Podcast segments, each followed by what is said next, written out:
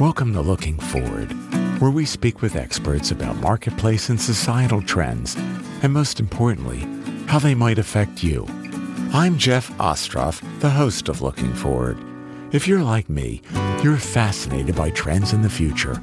In fact, several years ago, that was one of the things I focused on in a book I wrote. Hi, everyone. We've got a great program on Looking Forward today.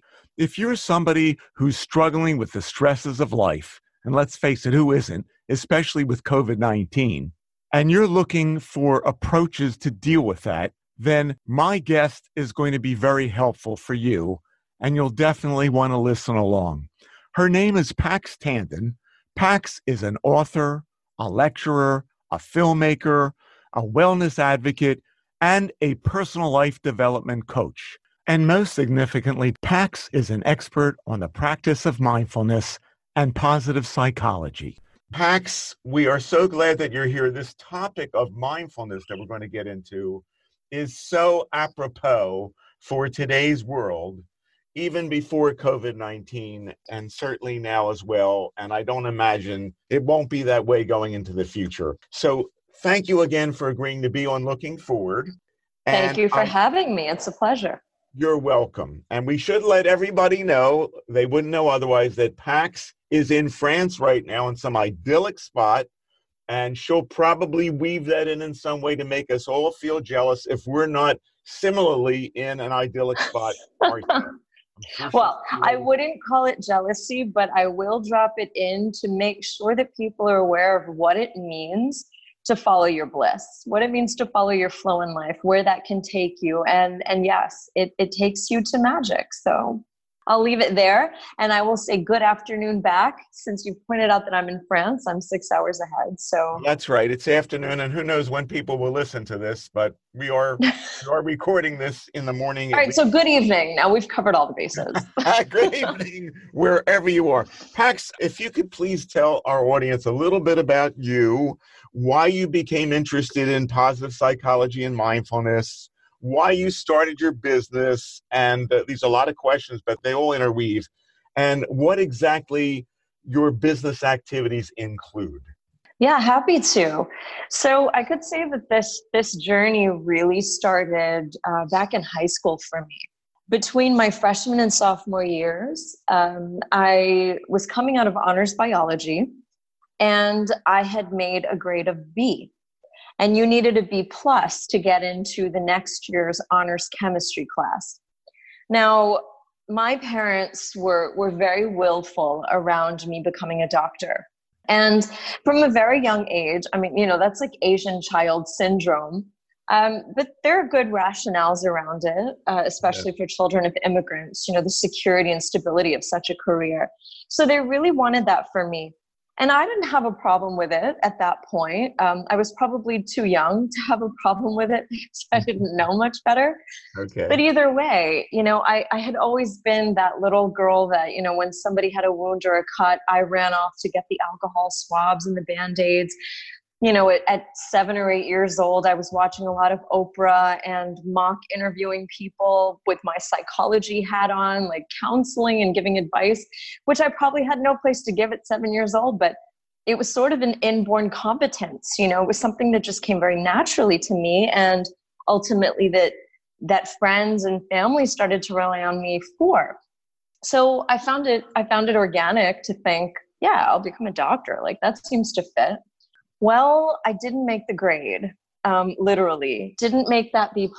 And it became quite a big deal, a federal case, you know, wherein I just really started to feel diminished. That was the first trigger for a major depression in my life. Mm-hmm. You know, that first major depressive episode happened at the age of 14 for me, which is a very delicate time.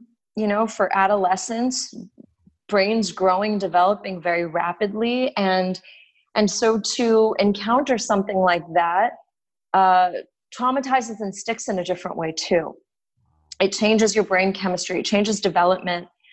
And far from now me saying that was awful, although, you know, I can tell you that when you've suffered one major depressive episode, especially younger in life, you are much more likely statistically to suffer others.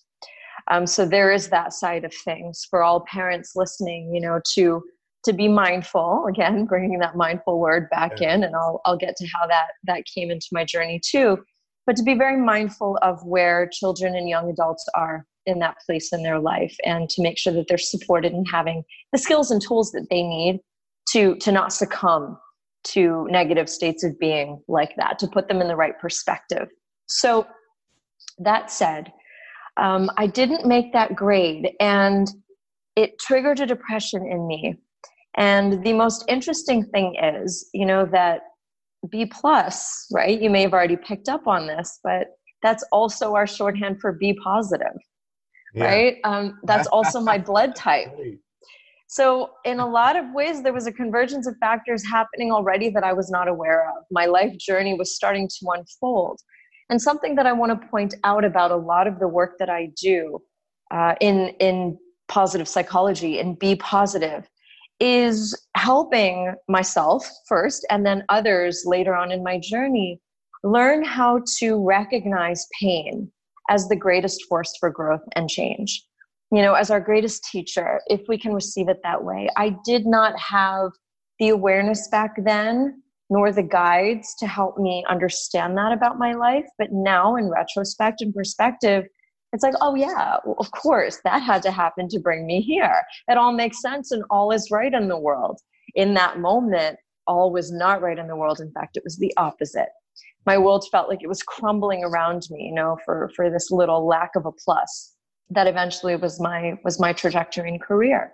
So, ultimately, after some time, after taking the MCAT, then deciding I wasn't going to go to medical school, finished all the classes, did the thing, then decided to go into television, which I did for a while, an awareness of wanting to do better, again, wanting that plus back in my life, you know, B, but what? Negative? That's a lot of what the news media is about, right? It's negative spin, and that's what I was doing. I needed to return to that original B positive, you know, my blood type. It's literally flowing through my veins, that concept. Yeah. So I found my way back to Penn for graduate school in positive psychology. And in the quest for well-being, because to be quite honest, it wasn't just a grad degree in positive psychology alone that gave me a handle on well-being. There was a lot more along the way that I needed to explore, you know, information gathering around mindfulness. That has been the most pivotal, around coaching, around past life, regression therapy, hypnotherapy, ayahuasca in Peru with shaman, a whole host of well-being modalities to come to a place of, okay, I see where the balance is. So my practice, my business is inherently a combination of all of that. It is informed from a place of very real depression in my own life, knowing what that feels like, spikes of anxiety too, an organic pursuit of well-being to come to a place of this makes sense to me now. And that's why I eventually ended up writing my book, Mindfulness Matters, which, you know, was published a couple of years ago. And that sort of brings us to the current moment. Okay. And thank you for that very good introduction to how you got involved in this. It's quite a story. And one of the things I wanted to point out is, if I don't mention this later, Pax's book, which you may talk about again, is now available on audio. Is that not correct? That is correct. And thank you for mentioning that, because this was the first project of its kind in my publishing house. It's a small independent house. And I went with them very deliberately. You know, I love to support the smaller houses, and this was the first project of its kind. So I was the pioneer in doing an audiobook there, and I voiced it. So what I love about this project is that you get access to the way that I would teach and train in my voice. It's like I'm sitting in the room with you, which is why I really wanted to do that project, you know, an audiobook in particular, without the high price tag of one-on-one coaching. So it's a beautiful way, I think, to receive a lot of this learning and teaching and feel like you have me supporting you and guiding you every step of the way. That's terrific. A couple things based on what you said. One is, you've probably heard this too, Ryan Holiday has a book called The Obstacle is the Way, going back to Marcus Aurelius. And in your life, there was a big obstacle, but it did actually turn out to lead to the way. And another thing, which I don't think I've been saying enough with my this podcast, Looking Forward, is the whole notion of this is that we need to put on some sort of a positive aura around things, to look forward to things, because there is so much to look forward to amidst all the gray and the darkness. There's a lot to look forward to. So in terms of your business activities, I still want to get back to that, Pax. You wrote a book, now on audio. Tell us a little bit more about, you know, what you do with mindfulness. Then we're going to get a little bit more deeply into mindfulness. Sure. So, of course, at the nucleus of what I do is a coaching practice.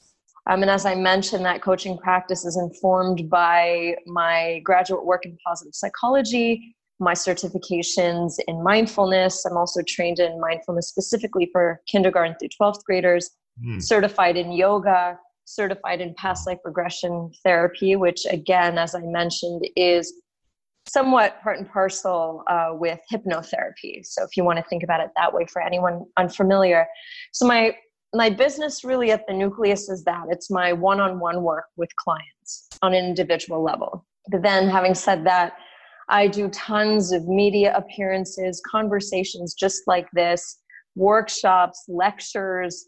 You know, I've even sort of emceed for the American Foundation for Suicide Prevention for their annual walk. So that's thousands of people that gather, and I played MC and also gave all of the folks there a view to the upside, you know, to how to honor somebody's life and legacy through your own channel when they are no longer with us. So lots of different ways. And then, of course, my book, my audiobook just launched. I'm working on my next book. And so I'm doing Instagram lives with different perspectives, you know, people from my world, from very different arenas, where mindfulness is really the common thread. And then I bring in their perspectives to inform how we might use mindfulness to help that perspective along. For example, relationships and nonviolent communication, as an example.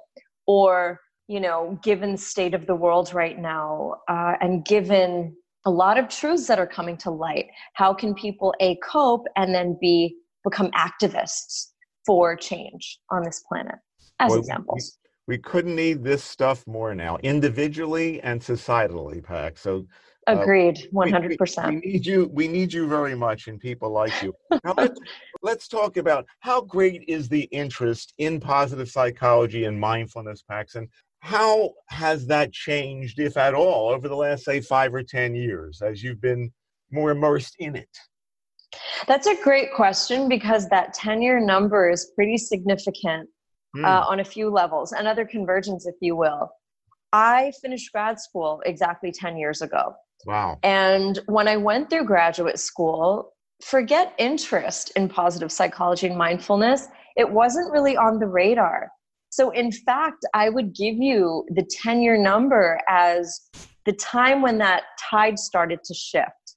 Right around when I was graduating is when more and more people were waking up to positive psychology and mindfulness, both sort of in equal stead, as philosophies, as concepts, as ways of being, ways of life. The whole personal development and self-help movements also really started to burgeon at that time. And so we've seen this swell, you know, this uptick in interest in these fields and the training and practices that they can offer really in the last 10 years. So I would say that the growth then in the last 10 years has been exponential. Wow. You know, it was a very teeny swell. I mean, I was only in the 5th class of positive psychology at Penn. And now, you know, we're 15 years deep. And if you were to ask anyone in these same circles of meditation, of personal development, etc., you know, did they know what positive psychology was? you'd get a lot of crickets. I got a lot of blank stares. A lot of people would then also ask me what, as opposed to negative psychology, because people just didn't know anything but vanilla psychology. So what does positive mean? Like, does that mean the old stuff was like negative? No. And it was funny, you know, because I'd always chuckle and then say, well, actually, we're dealing much more with the plus side of the spectrum. Once you've gotten yourself to neutral, you know, then what can we do to continuously enhance well-being, you know, get ourselves to thriving from a place of just surviving. So there's been a huge amount of interest. And on the mindfulness side, John Kabat-Zinn, I think, was really at the frontier, right? You're nodding, so you know, of the modern mindfulness movement. But it's been a few decades. And again, only in the last 10 or so years did schools like Penn, Jefferson start creating mindfulness-based stress reduction programs around that same philosophy, how to reduce stress, how to reduce pain, you know, through mindfulness. And that has, again, burgeoned in the last 10 years to the extent that now there are certifications in teaching and training mindfulness. That was unheard of before. And I have one or two, you know? Yeah. So it's fantastic to see that upswell, because it's not lost on anyone now. The world really needs it. You know, we've just gone through this global pandemic, an unprecedented level of panic, anxiety, you know, illness, that kind of thing. And now more than ever, you know, we need to keep riding that wave of what it is that's going to help us cope and then thrive from it. And, you know, this is probably a good time to just have you tell the audience positive psychology and mindfulness. These are, for people who are not that familiar, I mean, we've heard a lot of more people now know these phrases than ever, but they may not be exactly clear about what are they. These are techniques. We're talking about techniques that we can use. Speak to that just a little bit, please. Sure, that's a great question. Well, in short, I'll say that mindfulness is a practice. Positive psychology is a way of life. But inherent in both of them are skills and tools that you can use very deliberately to increase happiness and well-being. Okay, that's great. So the other thing I want to mention, which you know better than anybody, is Dr. Martin Seligman was one of the, I guess, first proponents of this whole positive psychology movement. And did you have him as an instructor by any chance? Or I sure did. He started the positive psychology graduate program at Penn, in fact. Mm-hmm. Yes. He was the founder. And so I had a lot of interaction with him. He taught us a lot of our classes, but also was constantly a presence when we were going through grad school to have his friends, colleagues come in. So we were trained and taught by the best of the best, the top minds in the world when it comes to anything related to psychological health and well-being we had as our professors and teachers. So I'm so grateful for that. And he also hired me as editor of Authentic Happiness, which was, you know, one of his first books in this subject matter. And then I was editing his online content and website for that book. Oh, good for you. Yeah, you really were at the right place as far as the grounding for this to be. Yeah, the nucleus. Yeah. Absolutely. Now you alluded to COVID-19. Pax, let's talk just a little bit about how has COVID-19 affected your business, what you do, and how has it affected consumers in terms of their need for positive psychology and mindfulness practice? So, Jeff, in my experience in my business, it hasn't really affected me in a material way. Okay. You know, in that, for the most part, I take all of my clients virtually. So it didn't have a negative impact in that, you know, social distancing and businesses were shut down. As you know, everything in the virtual space burgeoned, you know, exploded. Yeah. And so from a material level, not so much of a change. As far as demand or how that COVID-19 has related to mindfulness, positive psychology, and other topics, I think that this has only increased the need for it. Most people just don't know it yet. So it has increased the need in that rates of anxiety have spiked, depression have spiked, and we can see that immediately on a very numbers level from the increase in prescription drugs for both of those syndromes. They've gone through the roof, right? So prescriptions for anxiety medications, depression medications have exploded since COVID-19 began in quotes, you know, since we got wind of it. And so we know that that's happening, but I don't think that people are still yet aware of who to turn to or where to go to help them cope with some of these negative states of being. Wow. I know that the demand for help with problems like depression, anxiety were already through the roof. So It's hard to imagine how they could increase exponentially, but they might very well have through what's happened, because now you have the economic impact on people's lives, which is dramatic. So indeed. And one thing I should point out, which I think will be very helpful for people to hear when it comes to why I advocate for these practices in particular, why I didn't eventually go to medical school. You know, there was something that didn't sit well with me about the idea of spending 10 years with somebody, you know, a decade of their life journey in therapy. And through my training in clinical approaches, you know, which I have also trained in and interned in, that's really the case. In general, patients are in it for the long haul. And a lot of the patients had already been there for an average of 5 years. You know, that means some longer than 10 and some just on the beginning of their journey, but that's how it's designed. That never appealed to me. I am about quick work. I'm about, let's do this in concentrated fashion, and let me give you the skills and tools so that you can take them and continue on an upward trajectory in your life journey. Now more than ever, we don't have the time. If you confront something like COVID-19, it affects your business in an adverse way. That is going to have impact across the board in your life. Now, is it helping you if you freak out, if you get paralyzed, if you get so overwhelmed, you don't know what to do, you can't take care of your children, etc.? No. And so mindfulness has been the foundational tool that I have found on my journey to help us not get to those places in life.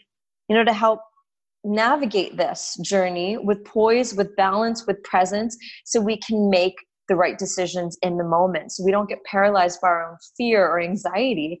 You know, we can keep that in control, in balance, and work with it actually to find a more productive way forward. And that's the central thesis of my book. Mindfulness is at the foundation and the core, and then you can build the positive psychology practices and all of the other spiritual et cetera, tools on top of it. One of the things that I find very encouraging about what you're saying, Pax, is that your approach, and I've heard this as recently as last night when I watched a webinar, some practitioners are moving in the direction of, I'm not looking to see you a lot. I'm not looking to see you for a long time. I'm looking to give you the whatever it is that you might need that I can offer you that you can then run with, you know. Yes. It's the old, you know, about teaching somebody how to fish, you know, the parable and all that stuff. I did want to jump to ask you about something you alluded to with your own business. People can access you, have been accessing you virtually probably before COVID-19.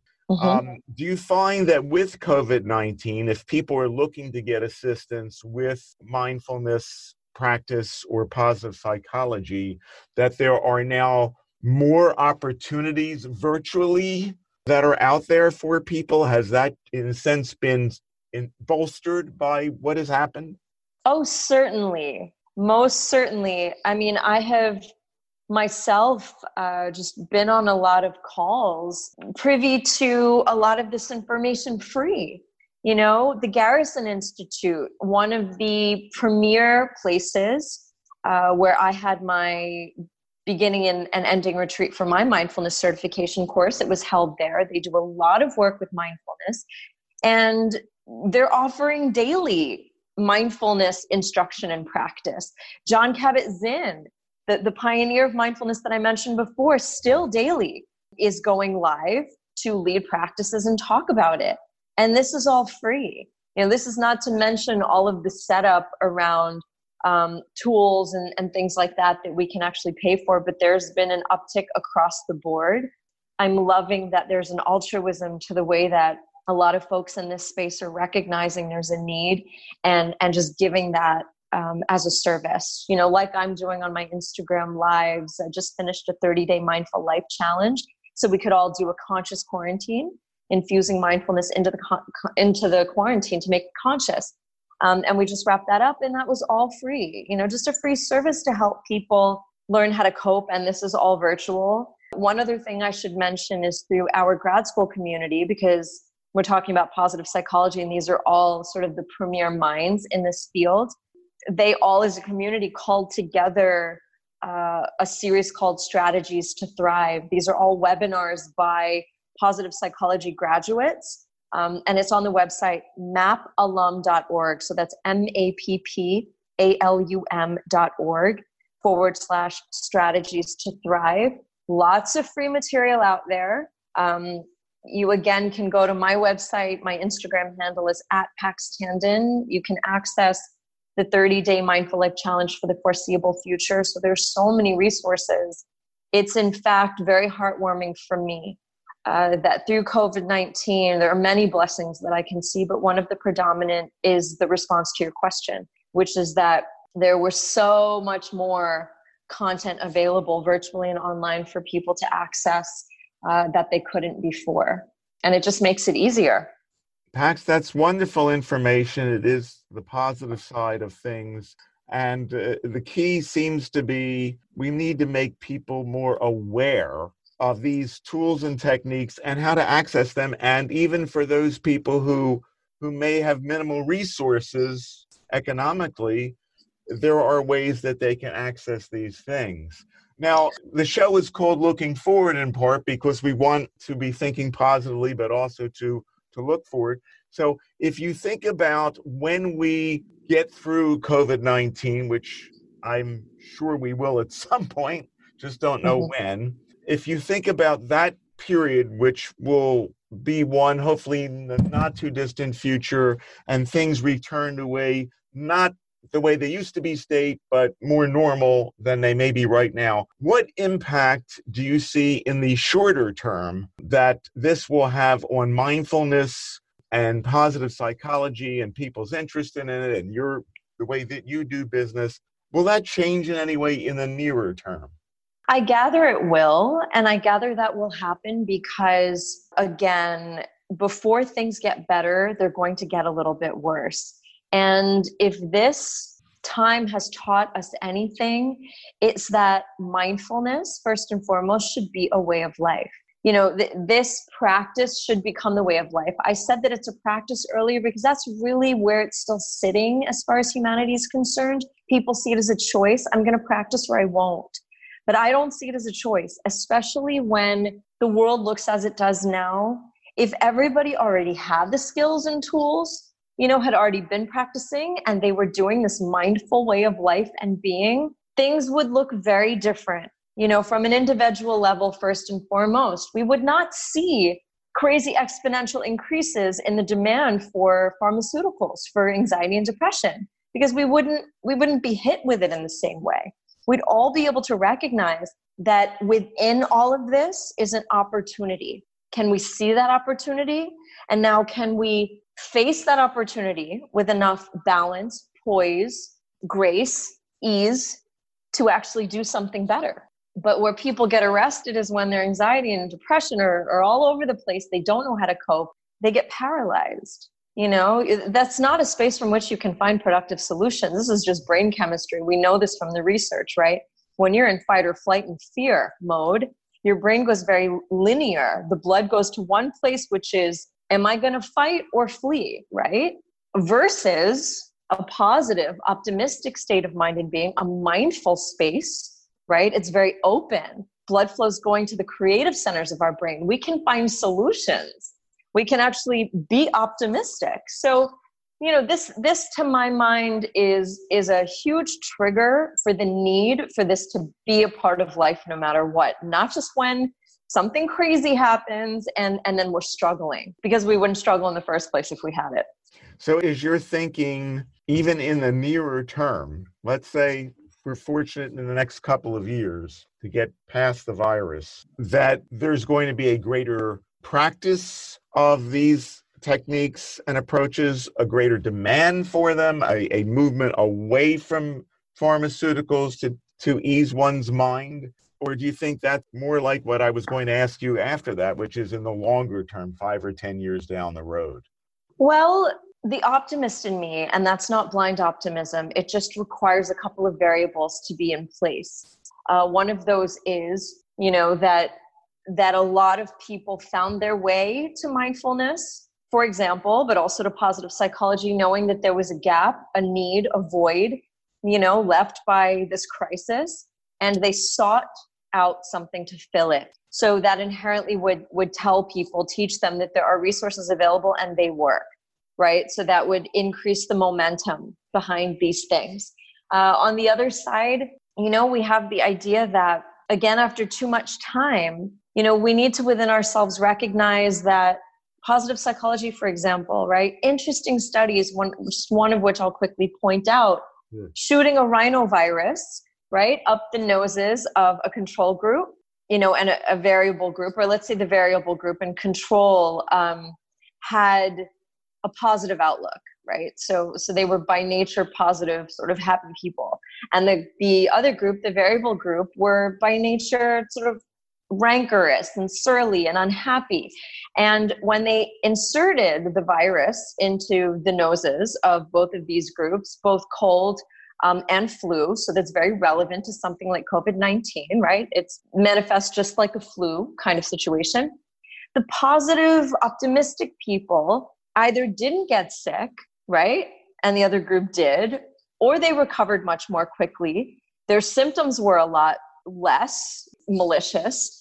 So that helped lend credence to the idea that a positive and optimistic frame of mind and being helps with your immunity.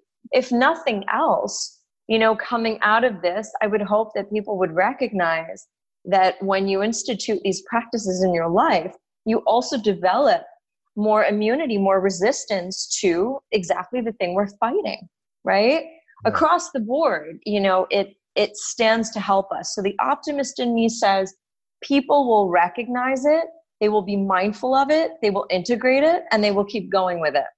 The cynic in me could say, a lot of human nature tends to be about the quick fix. We use it in a moment, we feel better, we drop it like a bad habit, and then we go through the same cycle again, right? Yeah. So your positive frame of mind would like to think that in the longer term, which we're only going to define as, say, the next 5 or 10 years, there is going to be an increase not only in the demand for positive psychology and mindfulness practice, but you see more people will be applying this. People will actually be utilizing this. That's most definitely, because again, on the slightly cynical side, it's going to come from a place of need for the people that get it and adhere to it. And there are a lot, I've already seen that going up. That's already happening. And on the other side, there are going to be the folks that do it on an SOS basis. But again, just the reality of the world that we're living in right now in the short term, and if you want to say short term is 3 to 5 years, it's going to get worse before it gets better. There are truths coming to light, around things that are happening in our world, in various sectors that even I had a rude awakening around the last 6 to 12 months. As I started doing research, I started to realize, oh my goodness, we're in for it, and a lot of people who had already been doing that research could tell you there's an economic crisis that's probably going to happen. There are incendiary things that are going to happen, just like now with the George Floyd case, Yes. Pundits could see that happening, based on certain parameters and how they were unfolding. Those same pundits are telling us, more waves are coming, and we need to be ready for that. So from either perspective, we need to know how we're going to cope, come together, and then find solutions to some of these issues, so that when the real crash and burn is apparent, and it's already apparent, as I said earlier in Sparks, we will know how to come together to be the phoenix, that rises from it and creates a better, healthier, more productive, humanitarian system. Yes, and that's where these techniques could certainly play a vital role. I want to ask you two last things before we tell the audience how they can reach you. Sure. The one thing I want to ask you is, here you are, you're in France, okay? Mm-hmm. And we're speaking in unintentionally, I'm sort of leaning you in a provincial way, in a sense. You're also speaking globally, but I'm kind of talking about Penn, and we're talking about the United States and what's happening. But this movement of positive psychology, which in part, or maybe more fully, began in Philadelphia at Penn, okay, mm-hmm. Is this movement, is this interest, this demand in these services, this need for these services, positive psychology outlook and training, mindfulness practice, is this more global? Is this happening in the developed world elsewhere? Or is this largely a United States thing? Well, I would say that it is still largely a United States thing, okay, with two caveats. You know, one, that things generally move from east to west in this space of self-development, meditation, philosophies around how to find a way of being that's healthier and more productive, like mindfulness, right? That started with the Buddha, right? In India, under the Bodhi tree and his enlightenment. So these are tending to move east to west.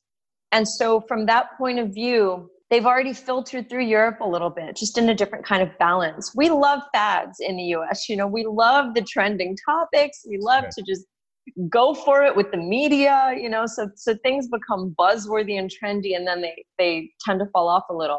But in Europe, you know, as I'm here and noticing the cultural differences and that kind of thing, it may not have that same flash in the pan sort of idea, but it takes root in a more deliberate way. And so I've already seen in well-established practices in psychology here, positive psychology as an added certificate, you know, or area of expertise for a lot of the psychologists. Mindfulness, even less so, but somewhat more. And so, you know, it is global. And in the US, it's perhaps a combination of us loving trends, but also having more of a need. You know, another cultural difference, for example, with Europe, being in the middle of the two, is also in the middle in this way. People know better how to balance life. You know, here in France, in general, everything's closed Sunday and Monday. Like, there's no retail open. Supermarkets are open Sunday morning until noon. There's a very high degree of respect for rest, wow, for sitting down and taking space to enjoy life. That's just embedded in the culture here. Wow. Right? And in the East, you'll see even more so. Wow. You don't find that same hustle except in a couple of pockets, like Tokyo and the very big cities. It's a slightly different scenario.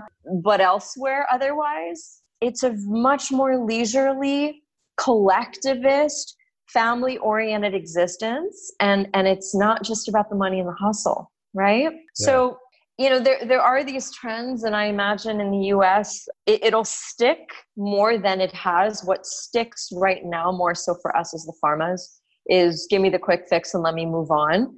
But so interesting that you mentioned that there is this brand of practitioners like me who don't want you sitting there for 10 years. We want you to have the skills and tools to make the changes in your life, to be autonomous.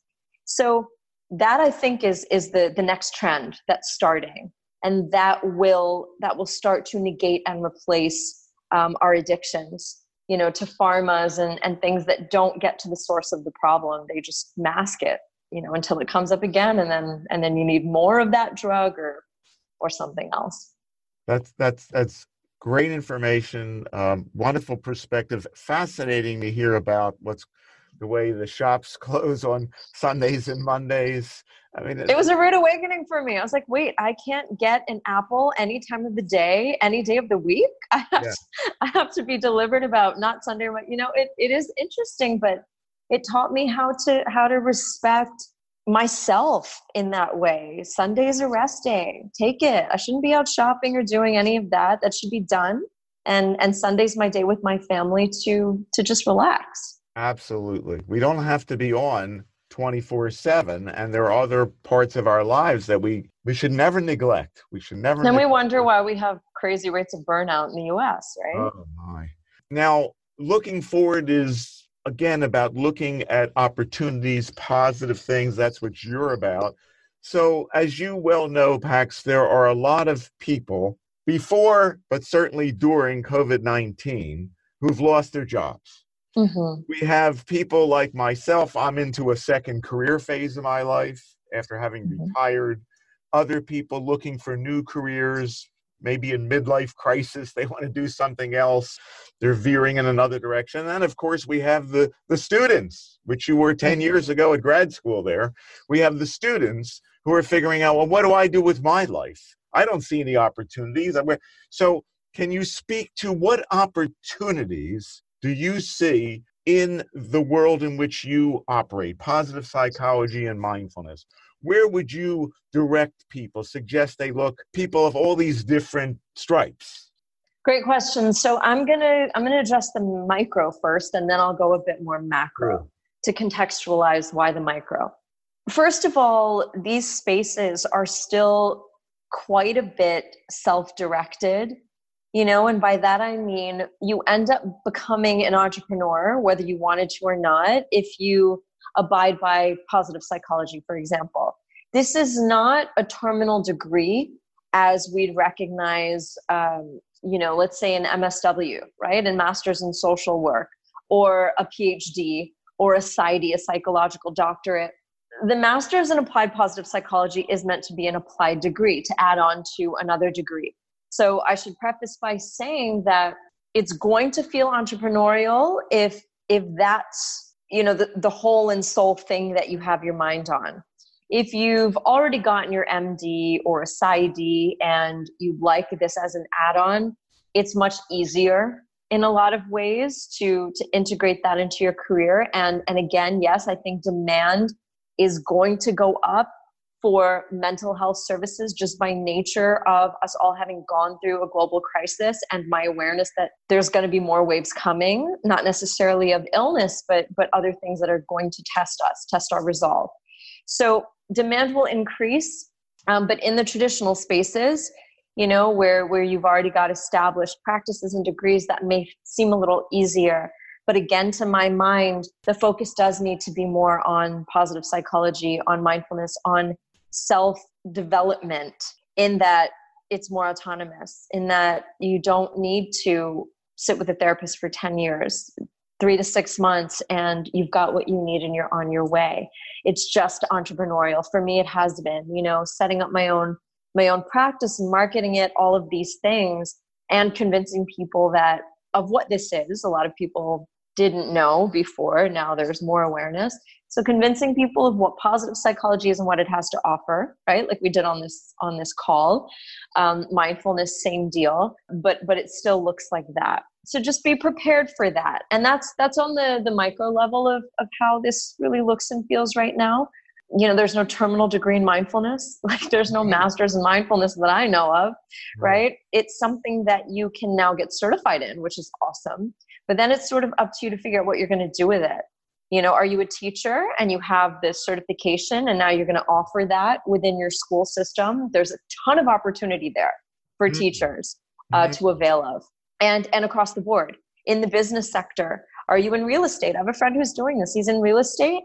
He has the master's of applied positive psychology, and he's using that to give lectures to his colleagues in the real estate game on positive psychology. So there's a lot of opportunity. It's just going to be a bit entrepreneurial on how you work with it and what you do with it, given that, again, they're not quite terminal degrees. And so people don't really know exactly where to place them. You know, recruiters don't know how to find you a job based on you being a mindfulness expert.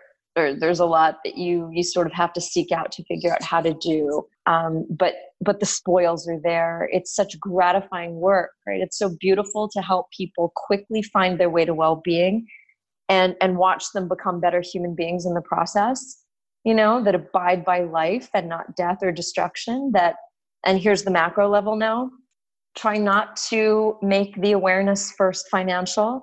You know, a lot of people have lost their jobs, and I'm actually happy to see a shift and change in America where if jobs are being lost and retail was shut down and people couldn't run to the material, it forced them to turn in and look at what's really important.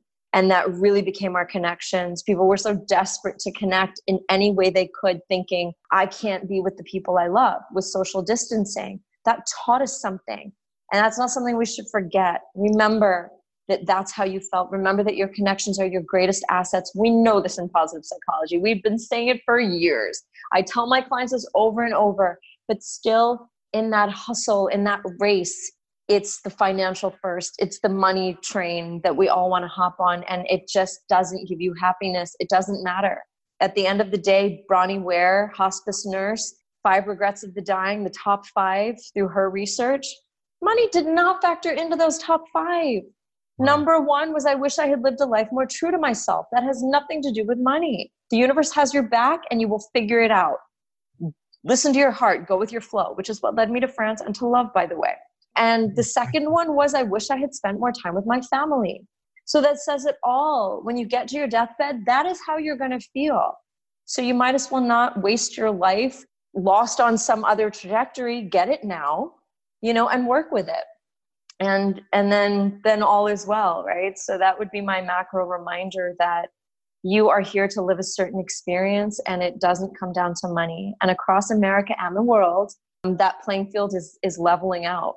We do not need the amounts of wealth that we think we do. It's a fallacy. It does not make us happier. I think it's about 100K where our happiness levels plateau. More and more and more money gives you no more happiness. That's part of the research. That's a fact.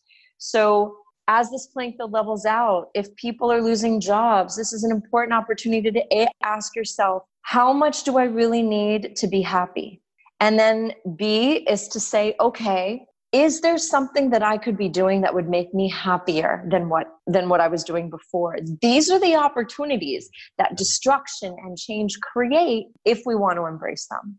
Those are wonderful and much needed perspectives, Pax. Thank you so much. For a lot of people, this is a timeout, and it gives them a chance to think about, well, what did this mean to me? What is this doing to me? Where do I go from here? The other thing I want to say, and there's so many things I could say, but we don't have the time, based on what you said, is that the need to impart this information meaning positive psychology, how to heal oneself without having to take medications, mindfulness practice, is so important to be taught to young children as soon as you can.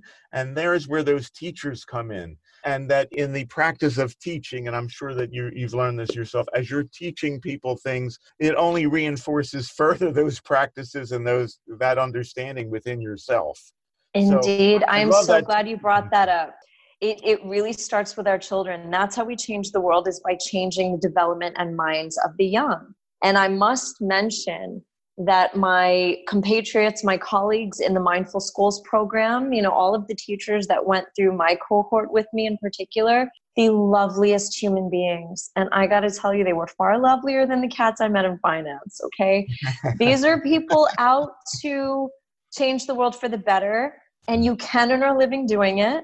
You know, like I said, again, I mean, you don't need as much as you think you do. And so the idea then is, how can I be of service to the world? How can I be of service to the people around me? These teachers are shining examples of what it looks like to have folks on the ground leading the charge on developing our young people to have a future that's flourishing, full of happiness and actual well-being, not sort of the way we've gotten lost on it in sort of the Western modern world.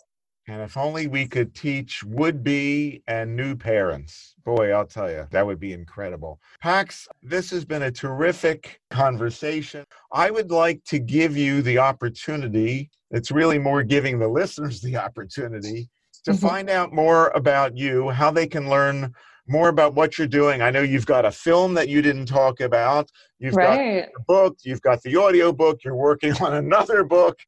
This is your chance to let people know what you're up to and how they can reach you. Well, thank you for that. I appreciate it. The best way is through my website. That's a great repository of information on me. It also has my short film there, a link to my book. a link to get in touch with me should you feel so called. If you have questions or you want to work with me personally, or you have a teen or a youngster in your life who you think could benefit from this across the board, that would be the best way. And then just to trim through some of the excess, if it's easier, my email again is paxtandon@gmail.com, PAXTANDON@gmail. And it's the same handle on Instagram and all other social media. So I'm fairly active on Instagram, as I mentioned, doing live interviews with people, infusing mindfulness into those conversations. So you can send me a direct message at Pax Tandon on Instagram. I'm available there. You'll also see my film in the feed. I'm on Facebook, Pax Tandon. So lots of different ways that you can approach just learning more about me, the work that I do. And again, feel free to ask me any questions or reach out. And Pax, your website, could you tell the audience again, what is your website address? Yes, it's paxtandon.com. And that's PAXTANDON.com. Exactly. .com. Okay. Exactly right. And we'll be excited to find out about, through your website, through contacting you, what your next book is going to be about, or when, in fact, it comes out, we'll find out what it's going to be about. It's going to be a good one, so I look forward to that, too. That sounds great. It's going to be good. Well, thank you again, Pax, for your time. You're a perfect guest to have on Looking Forward, because you really do look forward. Oh, you're so sweet. Thank you so much for having me. I appreciate it. And ciao to all the listeners. Thanks for listening to this episode of Looking Forward. I hope you've enjoyed it and learned something. I also hope that you'll tell others about our show. If you have any comments or ideas for future episodes, please contact me at my website, jeff-ostroff.com. That's jeff-ostroff, OSTROFF.com. This is Jeff Ostroff, inviting you to join us again next time on Looking Forward.